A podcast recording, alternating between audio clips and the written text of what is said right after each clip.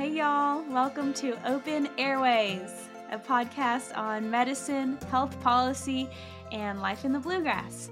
I'm Jessica Adkins Murphy, but you can call me Jess.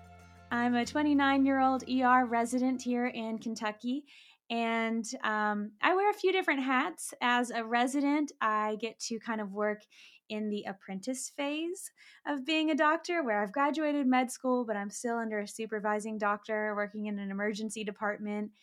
And um, it's a great experience. I love my program and the environment that I get to work in. But I also get to spend some time as editor in chief of an emergency medicine publication. And I'm also a wife and a dog mom and a proud Kentuckian. But I'm also a nerd for public health news, and I'm trying to have a better understanding of the ways that legislation and the world outside of the hospital affect our health and the healthcare that we can provide. Um, so that's why I started this podcast, Open Airways. I've called it that because the first most emergent thing we can do for our patients, the ones with a pulse anyway, when they come through the door, is to confirm that they have an airway that is patent, meaning open, and that nothing has interfered with their ability to breathe and communicate and tell us what's wrong with them.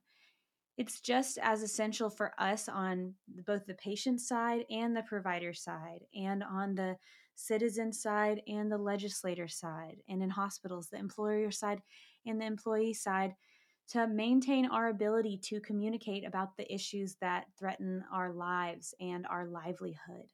Because when we don't have an open line of communication about these issues, we can't even begin to address them. And I also like that airways kind of sounds like airwaves, and this is the modern form of talk radio. I've always loved talk radio, so um, it's very exciting to me that it's so democratic now. Anyone can have their own talk radio show. I should also mention that though I have a lot of different employers and a lot of different interests that have tied me to different groups, these opinions are my own. And um, I'm excited to be using this podcast to share my ideas about how we can improve some of these solutions and talk to interesting people that have their own ideas to impact these issues in our healthcare system. But that's not necessarily the opinion of my employers, yada, yada, yada. So, the first issue that I wanted to analyze on this podcast is something that has been super close to my heart over the past few years. Ever since I had a really bad week my first month of residency, seeing this problem again and again.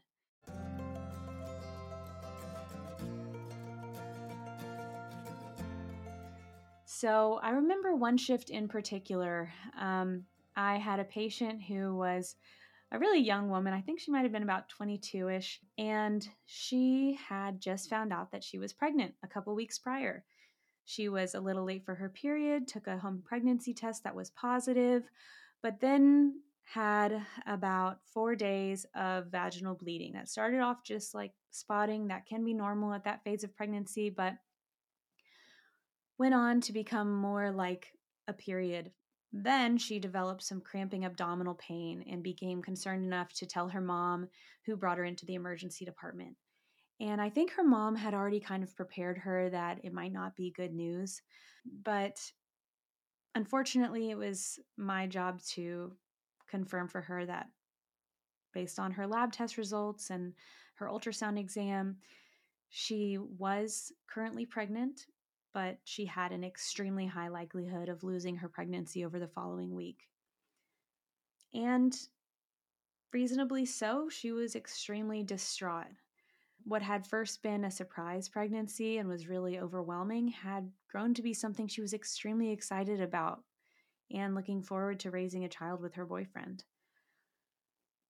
So I talked her through that with her mom. Um, you know, I I was really upset, especially when you're in your first month of residency. You feel everything. There's not that coping mechanism of separating your emotions from the situation that you develop later on.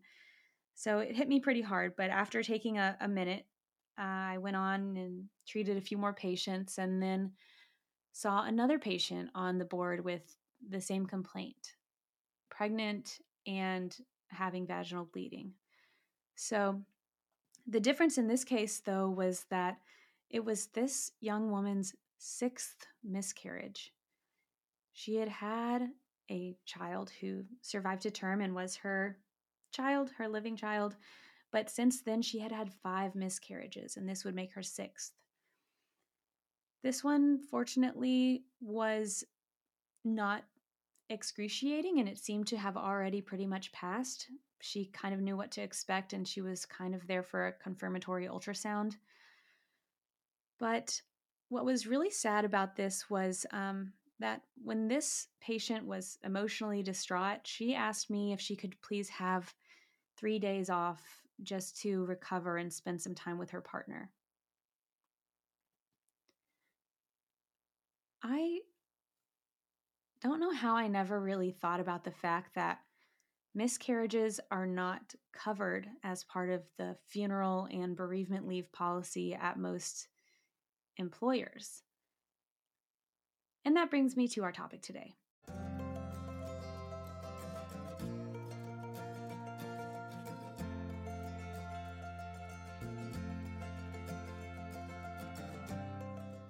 Let's start with funeral leave. Funeral leave is in many standard benefit agreements that you sign when you take on a new job. It's generally paid and it's not earned over months. So even if you've only been working there for two weeks, most employers are decent enough that they will provide you with three or five days of paid leave um, to get your family members' affairs in order. That's why you get five days if they're typically closer um, in re- in relation to you, or three days, and some will even offer a couple of extra days if it requires extensive travel to get to the funeral. This is problematic in and of itself because I think this comes from a very white Anglo-Saxon Protestant idea of what a close family member is. I mean, especially when you think about how many people are raised by their grandparents, especially we see this in our like Appalachian patient population. There are a lot of little kids being raised by their grandparents, and that's basically apparent to them.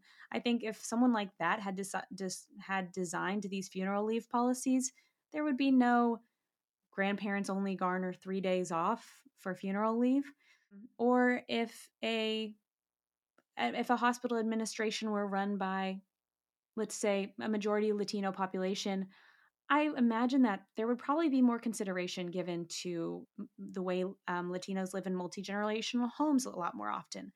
Um, so it's not as easy to define what kind of relative gets three days, what kind of relative gets five days. But that's a tangent for another day. Pregnancy loss, however, is almost never explicitly covered in standard benefit agreements. It usually has to be addressed from either the section of paid sick leave, which does usually have to be earned over months. Some will even encourage you to take it from your paid vacation leave, or you would have to use your family medical leave, but that's a much bigger process to apply for and it's that's typically meant for people who are going to be out of work for weeks or months at a time. Not for the few days that people often are requesting to have off for bereavement of a pregnancy loss that's not complicated by extensive medical problems. And this is so unbelievable because 10%, some estimates are as high as 20% of known pregnancies end in miscarriage or stillbirth. And it, we have countless instances of um, residents and nurses who have failures in assisted reproductive technology, IVF, in vitro fertilization, surrogacy agreements, and major adoption setbacks. And all of these different ways in which people anticipate that they're going to be able to build a family, but then have that fall through can be excruciatingly painful in an emotional sense, let alone the medical complications that might be involved even if we're not addressing this from a sense of humanity and empathy perspective, it also has significant practical implications to work while you are acutely grieving. We have evidence to show that poor well being and high levels of stress and burnout in healthcare staff are associated with poor patient safety outcomes, such as medical errors. And this is something that has been borne out time and time again in um, actual research studies, which I can link in the show notes.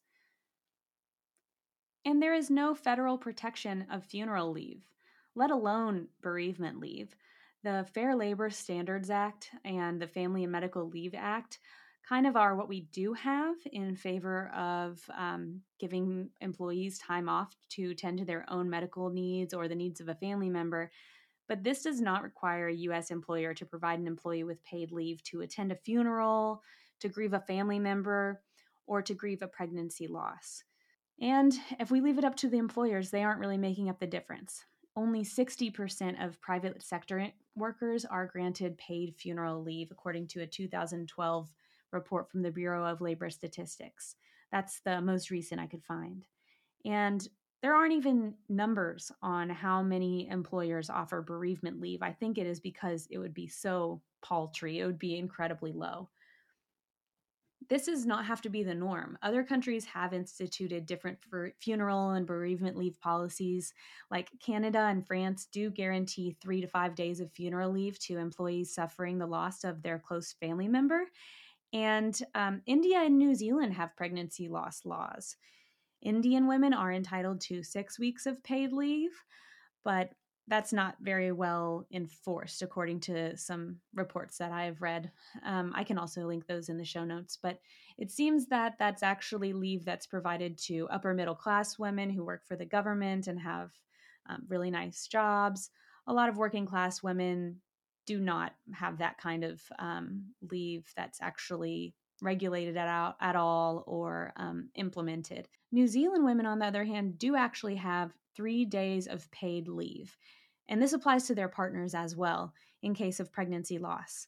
And it seems that New Zealand is really leading the world on this. I would love if someone could correct me if I'm wrong, but I think New Zealand is has really the most revolutionary uh, national policy for bereavement leave.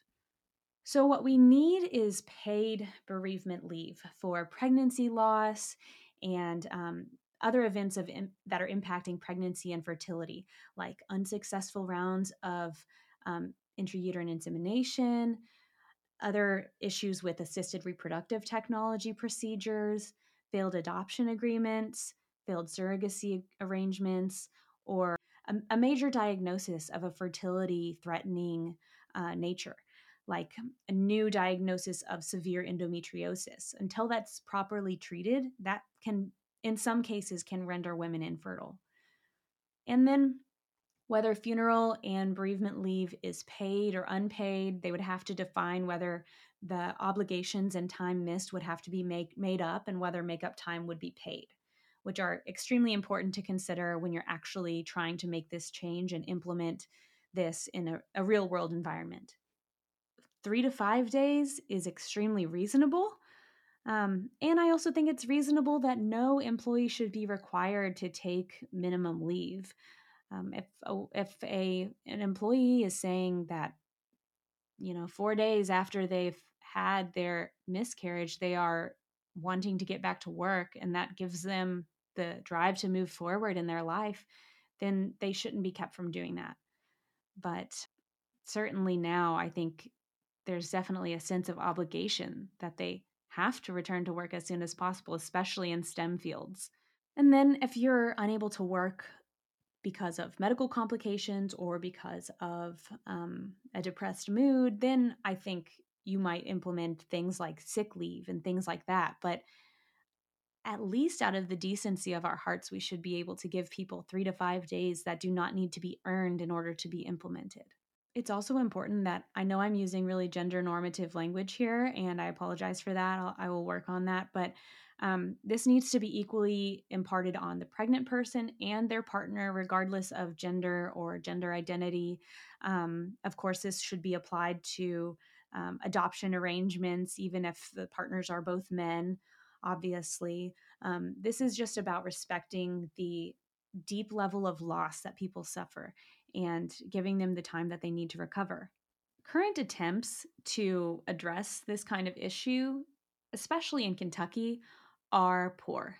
Um, what's going through the House now at the state level, during this 2022 General Assembly is basically just an effort to address the most cruel of employment environments and starting there. So, Kelly Flood, my uh, local representative, and Susan Westrom have written House Bill 78, an act relating to bereavement medical leave for loss of an infant. And like I said, this goes in the right direction, but even that the fact that this needs to be signed into law tells you how far we have to go from compassionate policies. This House bill states that an employer providing leave to its employees for illness, medical, or other health reasons shall grant a parent's request to use that same leave for bereavement following a miscarriage or stillbirth during the third trimester of pregnancy or the death of a child during the first year of life on the same basis as if the employee were requesting leave for use during his or her, own illness. Um, it also suggests that an employer that provides vacation and paid sick leave shall allow the parent to use that paid vacation time and paid sick leave time that they have accrued for um, similar losses stillbirth during the third trimester or death of a child during the first year of life. And um, then that um, bereavement leave requests by parents must be made in writing to the employer within 14 days of the parents learning of the death of their child.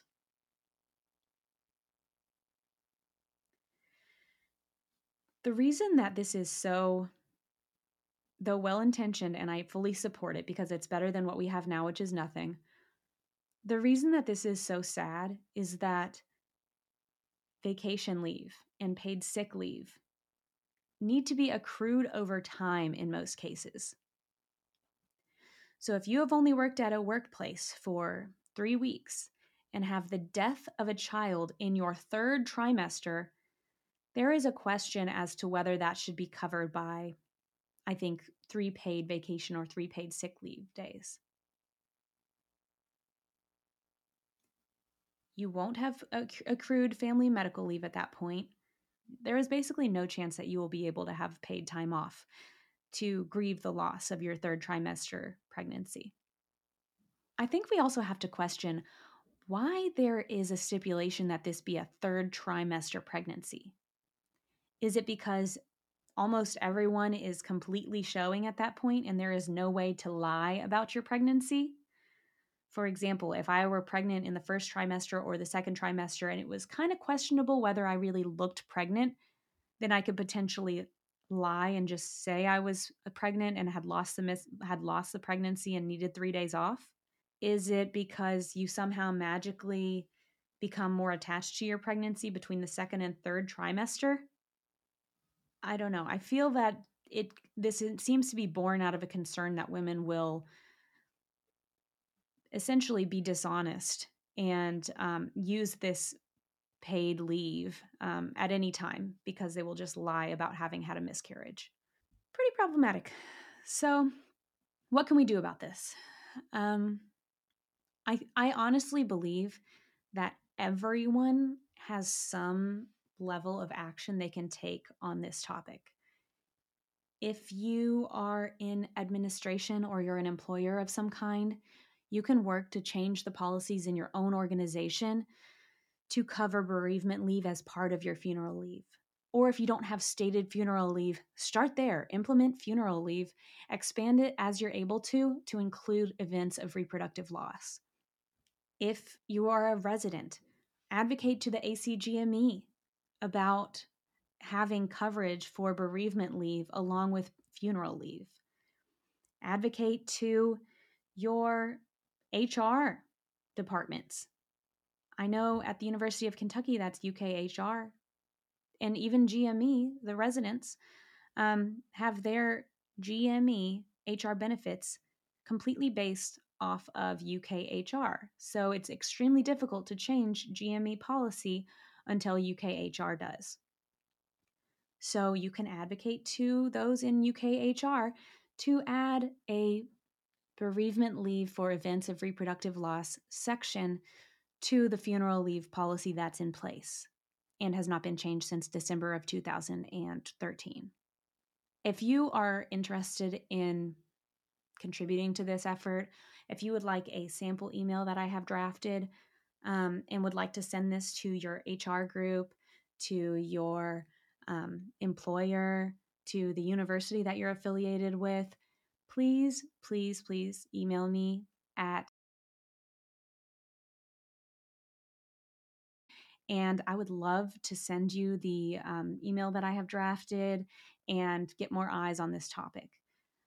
I have been trying to um, run this up the chain of command where I currently work and um, have been told that it's not on the agenda right now to have changed. I asked them, how do things that are not on the agenda get on the agenda to be changed? And they told me that things do get considered kind of out of the blue when there seems to be enough public interest that it's a pressing topic. This has been done in, in recent years by expanding the family and medical leave coverage for um, caring for children and elder care. They basically were reviewing all of their family and medical uh, and disability policies over the past couple of years because of the COVID pandemic. If enough people demonstrate that they have been affected and do care about this, then these things can get brought forth as basically current enough, relevant enough, timely enough to be changed now and not wait a whole nother year while 10 to 20% of the pregnancies that occur in our enormous workforce of women are lost with no time for the women to absorb that grief. Whew.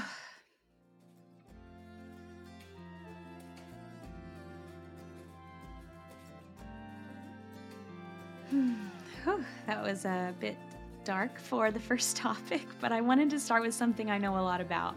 Um, I'm also interested in local topics like the sex ed curriculum that we don't have in Kentucky, the opioid epidemic, and the ways in which legislators are sometimes helping and sometimes hurting our ability to treat these patients. We'll talk about our quest for clean air and clean water here in Kentucky and the extremely complicated relationship that Kentuckians have with the coal industry. So, all of these are topics that I want to cover at one point or another. They're definitely going to require me to have some experts on the show. I hope to have on some local, state level representatives and some leaders in emergency medicine, nursing, um, and public health. Bear with me if these only come out every two weeks or so until I find a system that works. Um, if you'd like to keep in touch with me, you can follow me on Instagram at Jess Adkins Murphy MD or on Twitter at Dr. Adkins Murphy. But I always welcome your emails as well. You can let me know what you loved about the episode, places where I missed the mark, ideas for future episodes, or if you just want to share your perspective on these topics. I know I have a extremely narrow view of these um, topics as a white girl from Lexington, Kentucky. So um, I'd really like to kind of expand the voice of this project by having you all write into me. So thank you all for giving me a shot with this first episode, and I promise you they will they can only get better from here. but until next time, this is Jess saying, may the world be your patient. Bye.